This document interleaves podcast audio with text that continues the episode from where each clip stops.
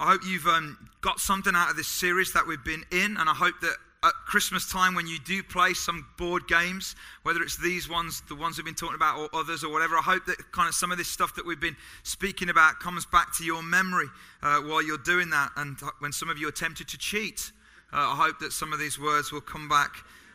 Yeah, you know who you are. Um, so, the power of choice is potentially a life changing power. When you make a choice or a decision, it can change not only your life, but umpteen lives around you. One choice, one decision can change everything. Um, many years ago, I listened. I heard this guy speak, and uh, he was speaking, uh, and he told a story. And the story's never left me really. I don't know why, but it never has. Perhaps you can be the judge of that. But uh, the story goes like this He says, When I was a kid, he said, my dad was playing golf one day with one of his buddies. He says, and he told me about this story years later. He didn't tell me at the time. He says, but what happened was that my dad was playing golf with one of his buddies, and one of his buddies said to him, he's American, hence the buddies. One of his one of his, his friends said to him, ah, you know, while they're playing golf, hey, listen, whatever the, the, the guy's father was called, uh, I've just got this new business deal that I'm about to enter into with, with a few other guys. We're going to set up this new company. We got this great new idea. And he said to this guy's dad, would you like to be involved in it? If you want to get involved in it, you can be part of Satan's new company. And this guy said, My dad said no to that man. And then the guy who was saying, said, years later, I found out the story, and I found out that the guy that my dad said no to was called Ray Kroc, and the little company they started was McDonald's. And the funny thing is, the guy, the guy who was speaking says, That could have been my inheritance. Do you know what I mean? My dad said no to that business opportunity, and whether you like McDonald's or not, it's a pretty successful brand. That one decision changed loads of things. And I want to say to you that the power of decision and choice is, is a really important thing. And when you're playing Jenga, you need to decide which block you're going to pull out at any one given time. And at the end of the teaching called the Sermon on the Mount that Jesus went into in Matthew 5, 6, and 7, in the end chapter, uh, in the end bit of, of, of, chapter 7, the end of the, the teaching, he talks to the people about choices and decisions and he lays out a whole load for them. Not going to go into all of them, but he says you can choose whether you're going to go through the narrow gate or the wide gate. You can choose whether you're going to follow false prophets or true prophets. You can choose whether you are going to be a true disciple or a false disciple. And then he ends the whole of the teaching on the Sermon on the Mount with this one thought. He says, You can choose whether you're going to be a wise builder or whether you're going to be a foolish builder. And then he tells a story to illustrate it, and that's what we're going to look at this morning. So if you've got a Bible, it's Matthew 7 24 to 29. The, the words will come up on the screen if you don't have a Bible. Jesus says this. So this is the very last thing he says in the Sermon on the Mount. Therefore, everyone who hears these words of mine, that's all these words I've been saying, and puts them into practice is like a wise man who built his house on the rock. The rain came down, the streams rose, and the winds blew and beat against that house, yet it did not fall because it had its foundation on the rock. But everyone who hears these words of mine and does not put them into practice is like a foolish man who built his house on sand. The rain came down, the streams rose, and the winds blew and beat against that house, and it fell with a great crash. When Jesus had finished saying these things, the crowds were amazed at his teaching because he taught as one who had authority and not as their teachers of the law. Now, I want to explain a little bit about this uh, to you. When Jesus tells stories in the Bible, we often call them parables. Some of you will know them um, the Good Samaritan, the, uh, the lost sheep, the lost coin, the prodigal son. They're stories, parables. When he tells a story, it's a story that the people will connect to because it's from their world, but it's a story that contains a spiritual truth. So we're not really talking about an actual literal wise man who built his house on rock. This is a story to describe something else. We'll talk about that in a moment. Now, second thing I want to know when Jesus tells a story about house building, he knows what he's talking about because Jesus was a carpenter. So he's talking out of a world that he knew all about because he was a carpenter. And that's how they built houses out of wood in those days. And thirdly, when Jesus lays two stories side by side, which is what he does here, this is a brilliant way of teaching. He talks about a wise man and how he built his house, and a foolish man. When he lays two stories side by side, you need to compare and contrast those two stories. And that's what we're going to do this morning. Now, the structure for this talk is not mine. It belongs to a guy called John Ortberg. I heard him speak on this many years ago. And to be honest, when I came to prayer, I thought, I can't do it any better than that. So I'm going to nick, okay, or borrow, I'll give it him back, uh, that structure to this talk because it's just brilliant. But before we get into it, there's another story that some of you will remember from your childhood which comes to mind. And I'd like you to help me with filling in some of the words, okay, in case I forget. So here it goes. It's very deeply profound, so I just need to get myself just emotionally prepared for this as well. Little pig, little pig, let me come in. No, no, not by the hair on my. I just always wanted to get a group of people to say chinny chin chin. That's fantastic, isn't it? Then I'll huff and I'll puff and I'll. You blow your house in. That's what the original thing says. Let's say it again, just for those of you that didn't miss it. Can we have the keyboard come and just play underneath it? Little pig, little pig, let me come in. No, no, not by the hair on my chinny chin chin. Then I'll huff and I'll puff and I'll blow your house in. That story that all of us probably know from our childhood is very similar in reality to the story that Jesus told, isn't it? Because there were three little pigs, and they built, two of them built their house out of wood and straw, and one built his house out of bricks. And the wolf came to the door of every little pig. But only the one who built of bricks, his house was the only house that stood. Why is this story so powerful and so relevant to people just as much today as it was when Jesus said it 2,000 years ago? Three things. Number one, we all build a house. That's the compare. We all build a house. Here's a photograph of a man. It's got to be in America, I reckon. Uh, next, Merlin, if you can put it up. Photograph yeah, who actually built his house of Jenga pieces. How bonkers is that? He actually constructed a house out of pieces of Jenga. I just found it and just thought you'd want to see that. And that's really helped you. But the house in this story is a metaphor for a life. He's not talking about a physical house. He's saying every one of us builds a life. We build a character, we build a soul. Every person builds a house. You build your life. And we build our life mostly on the choices and decisions that we make day in, day out. That's how we build our life.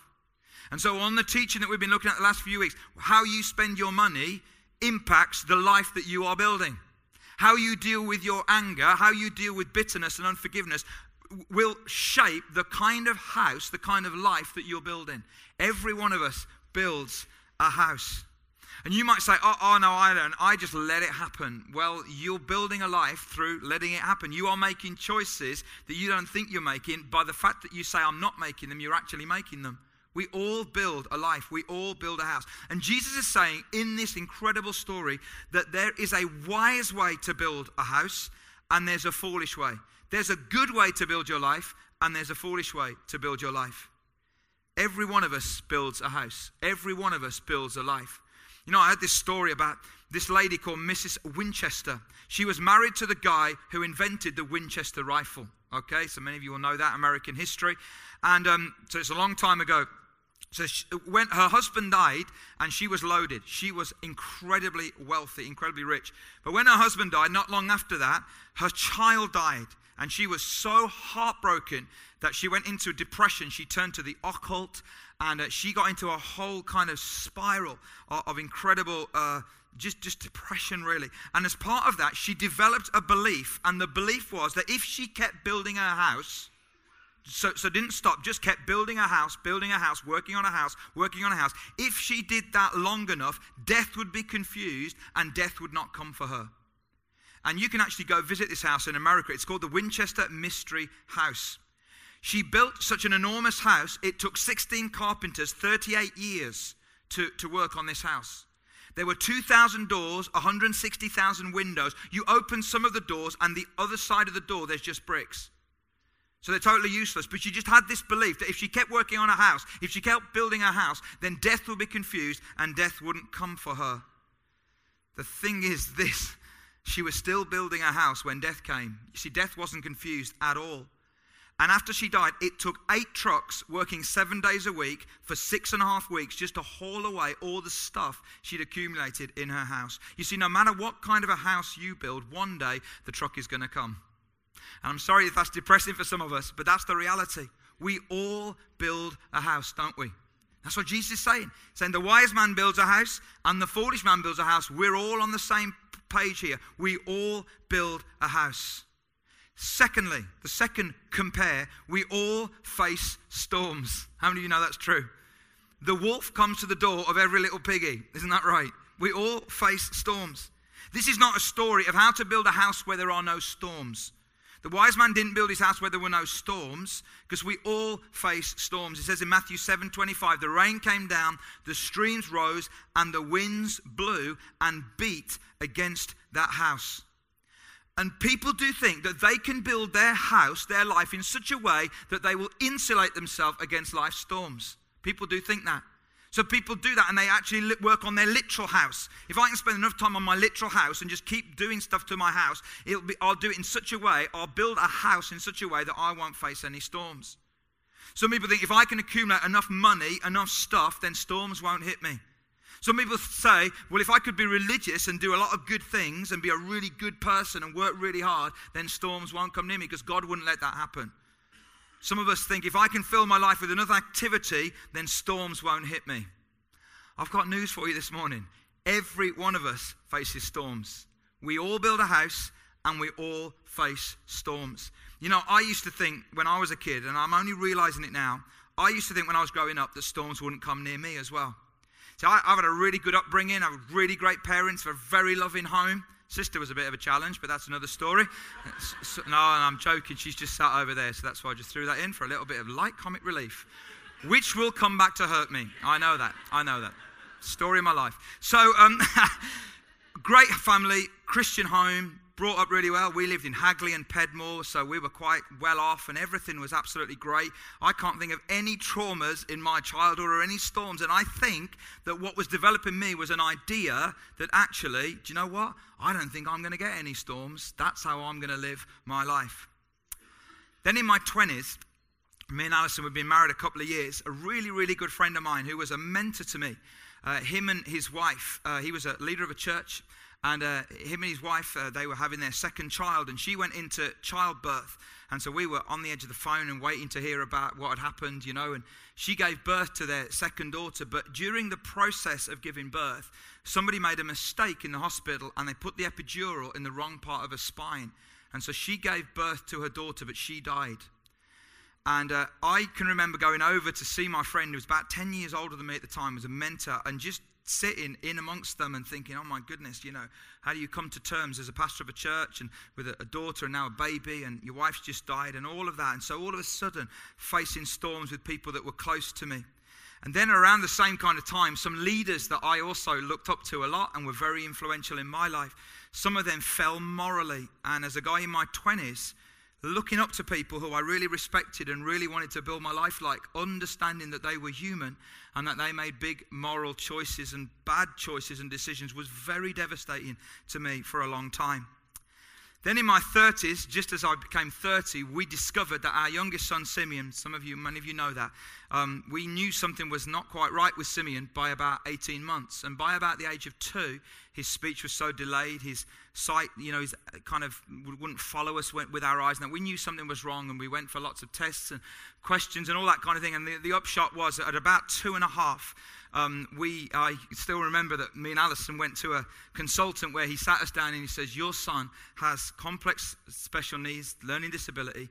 He has very acute autism. He has ADHD. He's probably never going to be independent in his entire life. And I can remember as people, a married couple in our very early 30s, sat in the car park outside, you know, just in tears, trying to get to grips with the storm that we'd been hit with. And then through our 30s, uh, Simeon kind of started to grow and, uh, you know, and develop and whatever, and we kind of got used to that. But then in our 40s, in my 40s, within a two month period, my dad died and Simeon went into meltdown. And for a six month period, uh, it was complete meltdown where he would be very violent to us, to his brother, and uh, we lost the ability to cope and uh, we just couldn't cope with it any longer. And so that moment when uh, we realized that we couldn't cope with it and went to social service and said please please can you help us? We don't know what to do with our son anymore. And the upshot of that was that three years ago he ended up uh, going into uh, residential care where he is now. And he's doing really really well but i know now in my late 40s that every single person faces storms Some of you have faced much, much bigger storms than I faced. But when I was growing up in that kind of middle class, kind of nice environment, thinking, do you know what? If life stays like this, then I'm going to be protected from storms. But my 20s and my 30s and 40s have shown me that every single person builds a life and every single person faces a storm. Isn't that right? But here's where the story gets quite exciting and quite challenging. You see, you may be someone who realized this morning that you are building a house and you also realize that you are also facing a storm. And perhaps you're facing a financial storm. And it's really hard this time of year when you're facing a financial storm or a work related storm in this month, isn't it? Because everything this month is all about money and money and money and money. And, and you know, uh, someone told me last week when I preached at the end of the service and who's involved in this that, you know, social care, uh, the guys in social care will say that one of the biggest issues that will happen over Christmas is, is family breakup and all of that. We know that. But one of the, the, the biggest call that they'll ever get is when people open all their presents on Christmas morning and realize the amount of debt that they put themselves in.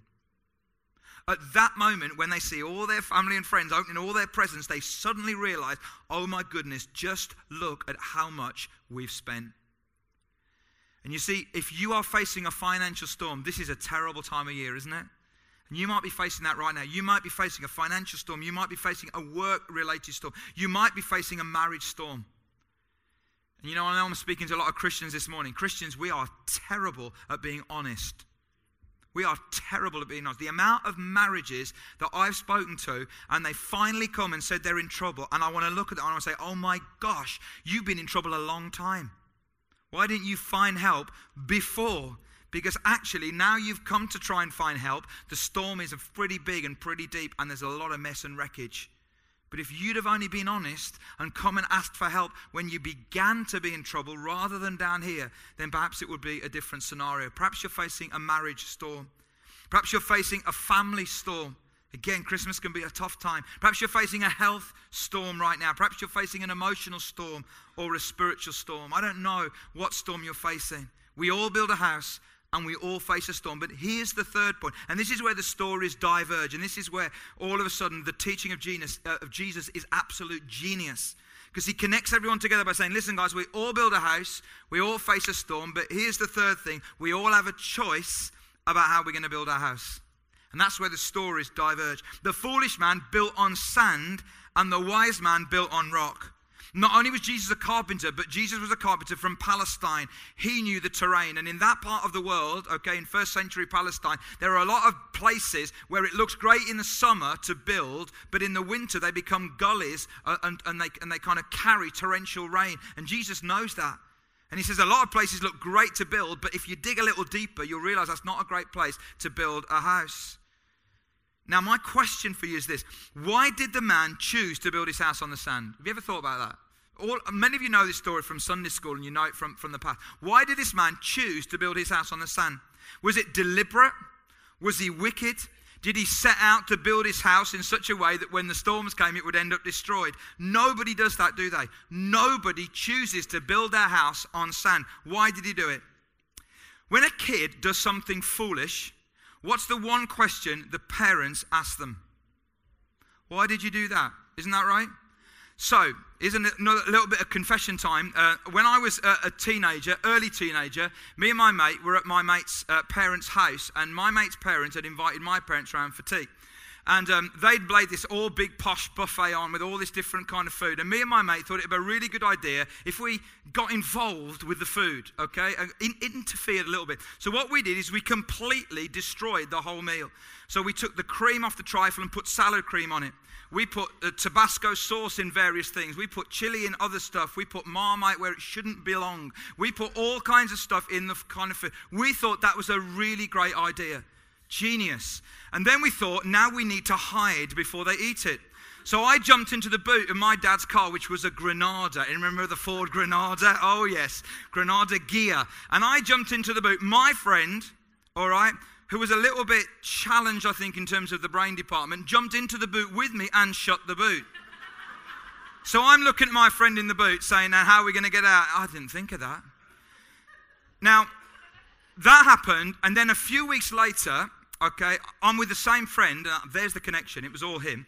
I, I'm, with, I'm with the same friend, and we're at our church, and we were in a junior choir, And then after we had our rehearsal on Thursday night, the adult choir had their rehearsal. Me and the same friend that had just done the meal thing, we decided that it would be really good if we let off stink bombs in the church, okay, on our way out. So we let off stink bombs in the church on our way out. I was really young, all right? Can I just say that? And uh, we went. I went home. Then I remember my mom coming home that night, and she was home like an hour earlier than they normally were. And I can remember her coming upstairs, and she was green. And I, I said, "What's the matter?" She says, "We've all had to go on because nearly everybody's been sick." Because the smell has been so bad in the church. I'm like, oh, really? Now, it then suddenly dawned on my mom that I was the culprit. Now, in both those instances, when I was finally, eh, you know, when they finally found us in the boot of the car and when they finally realized it was us, they asked me a question, and this was the question Why did you do that? And do you know what my answer was? It's the same answer that every kid always gives I don't know isn't it? I don't know why I did it. I just anyone identify with it. Anyone done something, and you know. And when someone's asked you why did you do that, your response is always the same. I don't know. I think if you said to this man, "Why did you build your house on the sand?" his response would have been, "I don't know. He just did it." And it's genius what Jesus is doing because he's highlighting the very classic response. We don't do it deliberately, we just do it. We just do it. Now, hang with me. The foolish builder never sets out for his house to end up destroyed by a storm. Nobody ever does it on purpose. Nobody ever sets out for their life to be mediocre. No couple that ever walks down the aisle sets out, you know, to, as they walk down the aisle, to think, you know, in a few years' time we'll be walking into the divorce courts. No couple ever do that. Nobody sets out. Nobody plans when they take one drink that they're going to end up an alcoholic.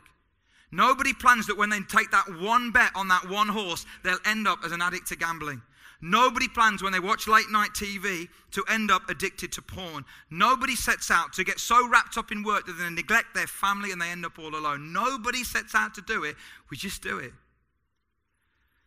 And Jesus ends the whole of this teaching with a simple choice for you and I to make. And I want to finish with this at the end of this series because I'm aware in church that Christian life, spiritual life, is not about how much you know.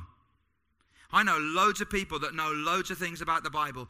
Spiritual life is not about how much you know, it's all about what you do with what you know. All about the decision you make to apply what you know to your one and only life. And so there's two choices for us at the end. Number one, choose to build your life on the only rock that will never crumble. And I'm talking here that if you're not yet a Christian, you don't class yourself as a Christian, I'm speaking to you this morning. Choose to build your life on the only rock that will never, ever crumble. There's some great verses in the Old Testament, in the book of Isaiah. It says this For the mountains may move and the hills disappear. But even then, my faithful love for you will remain. My covenant of blessing will never be broken, says the Lord who has mercy on you. You know, life is so fragile. You know that, don't you? We were praying as a team before this morning, and somebody prayed about this, and I realized what they were praying about. You know, we on our news we've seen the helicopter that crashed into the pub in Glasgow. What a bizarre, surreal thing! And then this morning I read on the news that uh, Paul Walker, who's a, who's a movie actor, he's the age 40, was the main star in Fast and Furious, six films, all about high-speed car skill, and he was the best driver in the whole of them. He died last night in his Porsche. His Porsche lost control and hit a tree and exploded and died. Life is fragile. We all build a house. We all face storms. But the choice we have is that whether we are going to build our life on the only rock that will never crumble. And if you're not a Christian this morning, you can do that by saying, Do you know what? I want to give my life to God. I want to build my life on Jesus because He's the only rock that will never crumble. And you might say to yourself, Yeah, I'm ready for that. And we'd love to talk to you about that this morning. But you might say, I'm not ready for that. I want to ask more. How do you know that? How do, you, how, how, do you know that He's the rock that will never crumble? How do you know that He exists? How do you know that this? How do you know that? Well, we run a thing here called Alpha. You've probably heard it. You saw it on church news. It starts on January the 13th. Yeah, it's like a month or so away, but it's really only a few weeks away. And as you like get sorted out in the new year and start to pick up the new year. What an amazing way to start the year by giving just a few weeks of your life to checking out. And if this is true, it's the greatest message on planet Earth. It's worth 10 weeks of your life to check it out. So if you don't know this for a certainty and you want to do that, I would love to encourage you to go up and sign up today. Don't put it off till tomorrow or next week. Do it today. That's making a decision. But you know, if you have made that decision, I know many of you have, the second choice is this we get to choose to continue to build our life on the rock that will never crumble. This is not just a one off deal. You see, Jesus says it really clearly, Matthew 7 24. Therefore, everyone who hears these words of mine, and he's talking about all of the words that he said in the Sermon on the Mount, and puts them into practice. So you don't just hear them, but you put them into practice. You are like a wise man who built his house on the rock. You're going to face a storm just like the foolish man, but your house will stand. Isn't that great? Because you don't just hear the words, you put them into practice. So here's the thing for us as we finish this series. These past few weeks, you've heard teaching, whether you've been here or heard it on the podcast, or if you haven't, you can, on all kinds of issues that Jesus says how to handle anger, how to work with forgiveness, our attitude to revenge, our attitude to attitude, how we pray, how we give, how we handle debt, how we handle possessions. It's not the fact that you've heard the stuff that's going to put your life on the rock, it's what you do with it. It's totally what you do with it, and that is your choice. That is your choice. And I want to finish by sharing something which has been really helpful to me. And a few years ago, I read a, a book from a guy, and, and, he, had this, this way of putting this into, into an image that I could really work with. And he called it the dimmer switch principle. And it's simple, and it goes like this When we respond to the light God gives us, He gives us more. It's like He turns up the dimmer switch. But when we don't respond, He takes away the light we already have. So, so, can I explain that again? When we hear truth from the Bible and we respond, God gives us more. It's like He turns up the switch. But when we hear truth and we don't respond, He actually turns it down. And I've thought a lot about this and I thought, you know what, that's absolutely true. Because why is it that I've sat with people who I knew years ago were really building their life on the rock, were really solid with God, were really going with God, and now I'm not even sure they're a Christian? Because what's happened is that progressively, the light that they've heard, the light they've received, they've not acted it on, and it's almost like God's turned it down, and they've lost their sensitivity to the Spirit, they've lost their openness to God, and they've ended up becoming a, a pale imitation of who they were. And yet, why is it that sometimes there's a new Christian that comes in, and within weeks or months, they're more mature spiritually than someone who's been a Christian for donkey's years? Why? Because they responded to the light they were given and they acted on it and God gave them more. And they acted on it and God gave them more. And can I say this is a challenge to some of us? Some of you have been a Christian a long time, okay? You really have. We have to keep growing. We have to keep growing. And we keep growing when we hear the word of God and when we put it into practice, when we act on it, we keep growing. And God gives us more light. And as God gives us more light, we mature and we grow. But many Christians stuck they get stuck and they've got lots of knowledge, but we never ever put it into practice. And do you know what? God takes the light away. God takes the light away. And it's almost like he kind of says, Do you know what? If you're not going to act on it, why am I going to give it to you? But this dimmer switch principle says like this that when we act on what we hear and on what we read and what we understand, God gives us more light and we grow. Isn't that a phenomenal vision worth giving your life to? People who apply light they receive get more of it. When it comes to spiritual growth, building your life on the rock, the amount of light we have at any given time is not nearly as important as what we're doing with that light. And one final thought if you're facing a storm right now, you can turn to the rock that will never crumble. And I love Psalm 46, where the psalmist says this God is our refuge and strength, always ready to help in times of trouble. So we will not fear when earthquakes come and mountains crumble into the sea. God dwells in that city, it cannot be destroyed. From the very break of day, God will protect it. The Lord of heaven's armies is here among us. The God of Israel is our fortress. We all build a house, we all face storms, but we all get a choice on how we're going to build our one and only life. Why don't we pray? Ask the band to come back and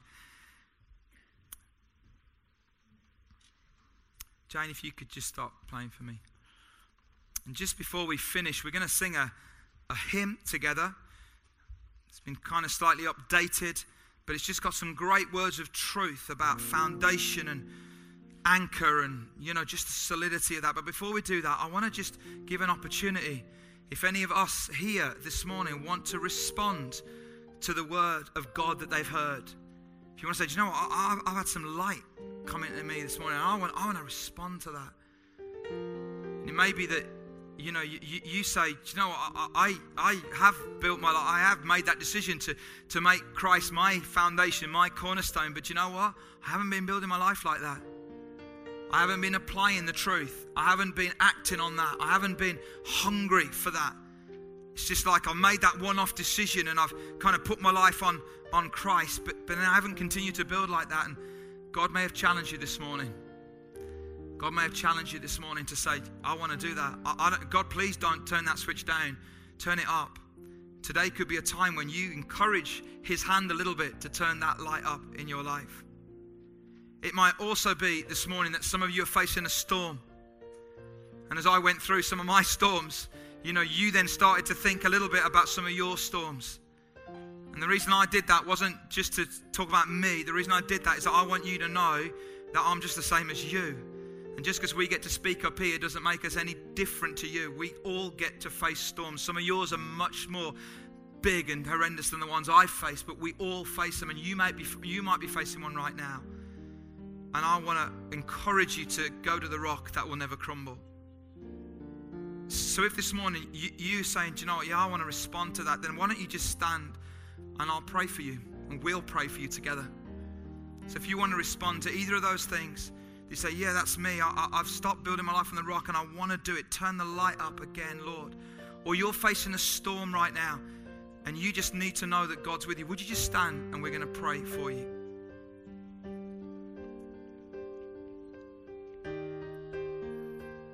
It's a big decision. It would be great if people who are sat around these guys who are standing, if you could just go to them. Would you mind doing that just for a moment? Just put your hand on the shoulder. Just pray for them. I'll pray. You know, but, but, but I think by you doing that, you're just there knowing that they're not on their own. This is also just in the way in which God often moves in people's lives. So why don't we pray? Father, we just thank you for these folks who are standing. God, I really pray right now that, God, that your spirit would just touch their hearts and their lives. God, if they're responding because they want more of you, and they want to build their life on the rock, then please, Lord, even because of this response, would you turn the light up? Turn the light of revelation up in their lives. But God, if they are facing a storm right now, then God, please, I really pray for your protection and your presence and your strength just to grab a hold of them right now. And God, they may feel like they're getting blown all over the place, but God, I pray that there just be a sense in that experience that they're not going to get blown away you know that you are anchoring them down because you are the rock that never crumbles. You are the anchor that never lets go. You are just an amazing God. And so, Father, we pray that they would know your presence with them right now. Holy Spirit, would you strengthen and encourage them, I pray, and turn that light up in their lives in Jesus' name. Amen.